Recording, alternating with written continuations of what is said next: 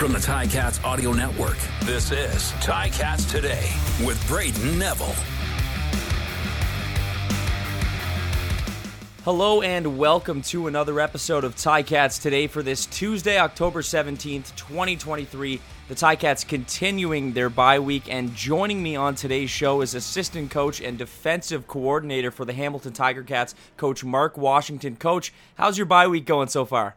Yeah, well, though, I mean, we're early in the bye week and I'm enjoying it with my uh, with my family. Had a time to uh, get away for a little bit and spend some time with our family and uh, watch my son uh, play his game on on Saturday. So I was excited about that. And so yeah, we're we're having a good time this week, and I'm actually working on some things right now, uh, getting ready for our next opponent. This Ticats defense has been really good as it normally is over the years, but this seems like the second half of the season we've really seen the emergence of a lot of guys. And the first player i really want to talk about is stavros katsantonis it seems like he's been that big impact player. What have you seen from him and his growth so far this season?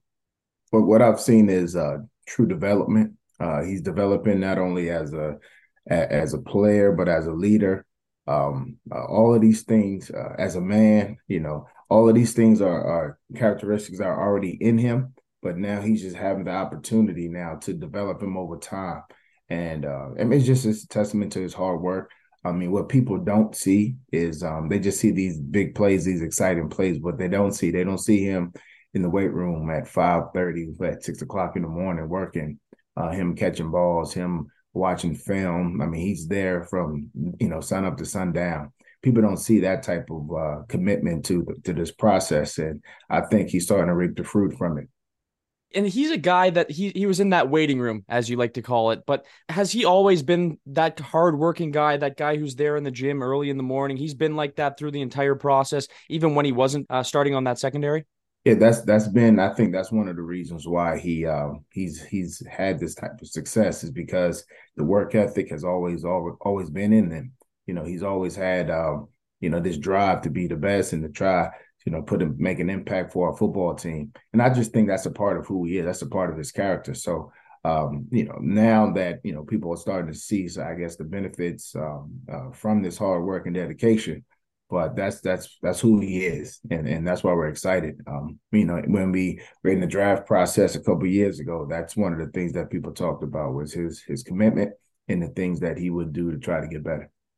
One guy I really want to talk about is Simoni Lawrence. He, has a season like he did last year where he's battling injuries. Um, coming into this season, we weren't really sure how Simoni was going to look, but he's looked incredible this season and and he's putting up numbers. We saw him put up when he was 25 or or you know when he, when he was a young player he looks the exact same. But but how big has it been for Simoni to play the way he has this year? He he enters the top 10 in all time in CFL tackles. But what have you seen from Simoni this year in this big ba- bounce back season well, you, you want if Simoni's an impact player, he's going to impact your team. However, he steps on the field. Whenever he steps on the field, he's going to impact your team. He's he's that type of player. He's that type of person. He's that type of leader and personality. You know, and so uh, we want him to impact our, our, team in a positive way. And man, I really, I, he's this is a testament also to his commitment in the off season. You know, that like you said, he was injury ridden last year right? And so he committed himself to taking care of himself, his body and his knees, his legs, and every every part of him, even his mind. And, and I saw the work that he was putting in uh, in in the off season, and now it's really coming to fruition. I mean, you know, uh, he he's just a player. It doesn't matter. You know, it could be ten years from now. He's still going to be going hard because that's who he is. You know what I mean? And um, I mean, he's a Ticat true and true man, and I'm excited to see him play. I'm excited to see him going down, going down now uh, in, into the playoffs, you know, and and and the, the impact that he's going to bring our football team. What kind of leadership qualities does Simoni have? Because he's that kind of guy. When he talks, players listen. I mean, you look at what he's done in the CFL, but but how is he impacting this team uh, on a leadership standpoint? Well, that's that's part of it. You know, he, you know, you just said it. When he talks, people listen. You know, and you know, a lot of the young guys, they, you know, say, who is this guy? You know, all right, well, Right, just just listen, just watch him work. And here's here's what this is another thing that you know people don't quite realize about him. The way he plays on game days, the way he plays in practice. I mean, he's hundred miles an hour all the time. And so if, if, you're a young player, if you're a rookie, and you see this guy who's been around for nine, ten years, still going hard every single practice, every single every single day, communicating as if it's the the last fourth quarter of the Grey Cup. I mean, he is out there, you know, busting his tail every single day, every single play. And so, how do you not bring that type of intensity? And he demands it from everyone yeah. else too. And so, in that way, he's impacting not only our team, you know, because he demands that from himself, he demands that from our defense, and that in turns pushes the offense. That in turns pushes everybody else in the special team. When he's seeing things on the field that aren't right, you know, he's going to call them out. He's going to say something about it, as as true leaders do. You know, and and that's exactly who he is. And you know, I'm I'm really happy, you know, to have Simoni playing playing this way, playing this hard, uh, playing this impactful right now it's been exciting to watch, and, and uh, we all know Simoni is one of the best defensive players to ever play. So to see him have the season like he's been having this year, it's it's been a treat to watch. Another guy who's been really exciting to watch, a new member of the Ticats, Jameer Thurman. What has he brought to this defense night in and night out? He's so consistent. Every time you watch this guy, it's he's always doing something for this team. But but what have you seen from him here this season? Well, you want to bring impactful players to your football team, and we we saw the potential uh, in Jameer, you know, uh, during during last season, and you know, and, and it was like, all right, well, let's see if we can, you know, he's coming, if we can bring him in. And now all of a sudden, you know, he's here and he's he's fit right in into the into the Ticat uh, Ticat mindset mentality. Uh, he understands it. I think he's breathing it. Uh, he's understanding and he's he's excited about it every day. He's another. I mean, one thing we have about our football team, we got a lot of guys who don't mind hard work. Yeah. You know, he's there early. He's staying late. I mean, he's always pushing us he's always coming into the defensive staff room, you know, with with ideas or questions or things like that, things that we can become better, you know. And so I appreciate that type of leadership from Jameer also. There's a couple guys who have really emerged lately in the last couple weeks, but uh, Sunderland, he's stepped into that secondary and he's looked like he's been there all season. But but what what have you seen from him? He's he's an incredibly talented player uh, with a lot of potential. And, you know, this is a testament also to his work ethic. I mean, he's been in the waiting room like like a lot of guys, just waiting for that opportunity. But then when you're in the waiting room, you have, you know, two two mindsets. You have guys who are just biding their time, just collecting their paycheck or whatever. And then you have yeah. guys who are preparing themselves and getting themselves ready because, like we, you know, the doctor can see you at any moment. You know what I mm-hmm. mean in that waiting room, and so you better be ready. And I guess he's chosen the, uh, the latter for him to be uh, ready for that opportunity. And so when we needed, when we called upon him, he, he stepped in, he's locked in, um, and he's been preparing himself. And, uh, you know, we're starting to see, you know, there's some benefit from that.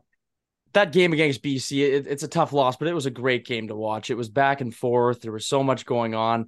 That Dexter Lawson catch, I, I mean, w- what were you thinking when you saw that?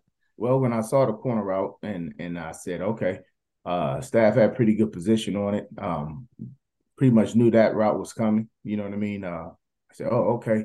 And then, you know, as a coach, you're sort of, I don't things sort of go in slow motion in my mind. I'm like, all right, well, do we get a fallback on it? And sure enough, uh, Dexter fell back on it. And I mean, the catch itself, incredible to catch. And um, not surprised though. I've seen this kid make some really good plays in practice. I've seen him catch some, some catch some balls in practice and things like that. He has a tremendous hand.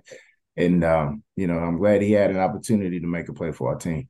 I was up in the media center, so I was on the seventh floor for the catch, and, and you're not allowed to cheer up there. You're not allowed to be loud. But I had to walk away for a second from from the seventh floor because it, it, was too hard to contain after seeing that catch and then looking at it on the replay. And and I have no idea how he was able to grab that ball, but I wanted to get your take on that. Chris Edwards, he's another guy who kind of flies under the radar, but he's so impactful for this team. What has he brought this year? But he brings consistency. You know, we know what we're going to get every day from Chris. He he he comes at 100 miles an hour. He's fired up. He's ready to play. He understands like you know, he appreciates the fo- the game of football. He appreciates every single play. He's you know he comes out to practice. He's there early. He's getting there, working on himself, working on his body, getting himself right, allowing himself an opportunity to go out and make an impact for a football team. Uh, you know, Chris is that type of guy who's who's going to bring some spirit, man. He's going to bring um, some heat, and, and, that's what we need, especially this time of year. Also, he brings experience and per- perspective because you know he's been there. He, he's traveled this road, and you know a lot of the young guys they may not understand what's coming. And Chris is like, "Look, let me tell you what's about to happen," and, and he'll go down. He'll start to explain some things to him. So, you know, he's been an impactful player. You know, we're going to need him over the next couple of weeks to be that impactful player that that he's been. You're going to be playing Montreal two weeks in a row. The final game of the season, which I'm assuming you, we might not see as many starters as as we would have say if this game was for home field. But but what do you need to keep in mind against this Montreal offense, and and how do you beat this team?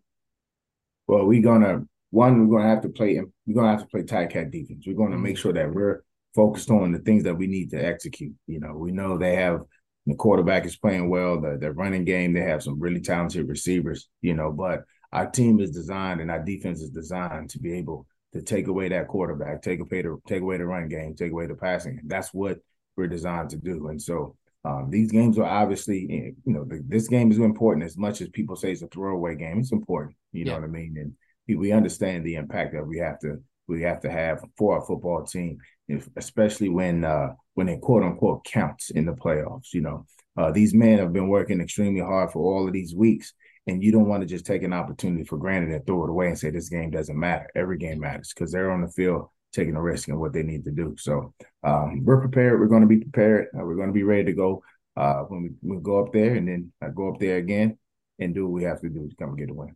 How do you go about a game plan? Because because you have to play some some big players no matter what. It's just the way you only have so many players. But how do you decipher how you manage this Montreal game, uh, the the, the final regular season game, by heading into playoffs?